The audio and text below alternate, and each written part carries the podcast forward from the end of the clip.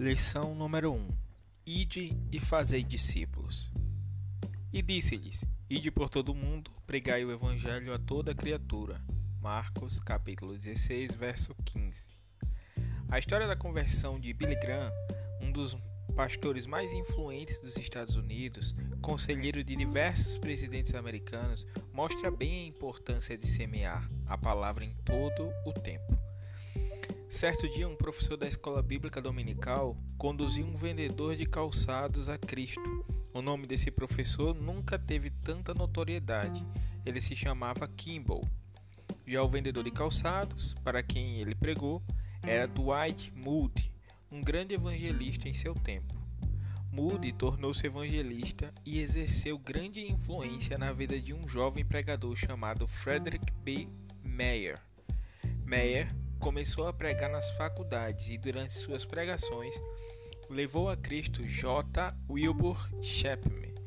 Chapman passou a trabalhar para a Associação Cristã, Cristã de Mursos e organizou a ida de um ex-jogador de beisebol chamado Billy Sunday a Charlotte, na Carolina do Norte, para realizar um reavivamento espiritual. Um grupo de líderes comunitários de Charlotte entusiasmou-se de tal maneira com aquele movimento que planejou outra campanha evangelística, convidando Mordecai Ham para pregar na cidade. Durante essa campanha, um jovem chamado Billy Graham entregou a vida para Cristo. Billy Graham é considerado evangelista do século, tendo levado centenas de milhares de, centenas de, milhares de pessoas a Jesus em todo o mundo. É pouco provável que o professor da escola dominical em Boston imaginasse qual seria o resultado da sua conversa com um vendedor de calçados, e menos ainda que a cadeia de conversões iniciada naquele dia impactaria várias gerações. É certo que não temos a dimensão exata do poder de nossas palavras e ações. Por isso é preciso se manter firme no seu propósito. Evangelize, consolide, envie pessoas para o revisão de vidas e incentive-as a frequentar a escola de vencedores ou instituto de vencedores. Você nunca saberá se aquela pessoa se firmará e dará frutos, mas o seu papel é lançar sementes.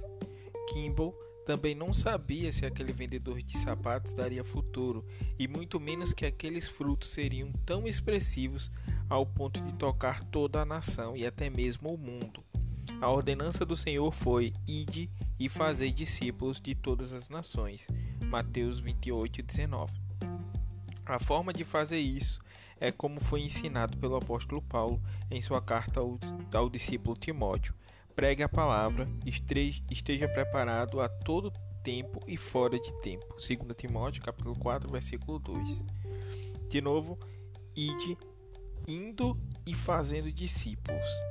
Fale de Jesus em todo tempo e fora do tempo. Lance a semente da palavra de Deus, que no bom tempo elas prosperarão. Que palavra! Uma lição digna de aplaudir de pé, hein? Ide e fazei discípulos. Primeira lição de liderança tirada do livro 100 lições de liderança da nossa bispa Lúcia Rodovalho. Então, será se você já pregou o evangelho para alguém hoje? Será se não tem um seguidor aí no seu Instagram ou um contato aí no WhatsApp que ainda não ouviu falar de Jesus?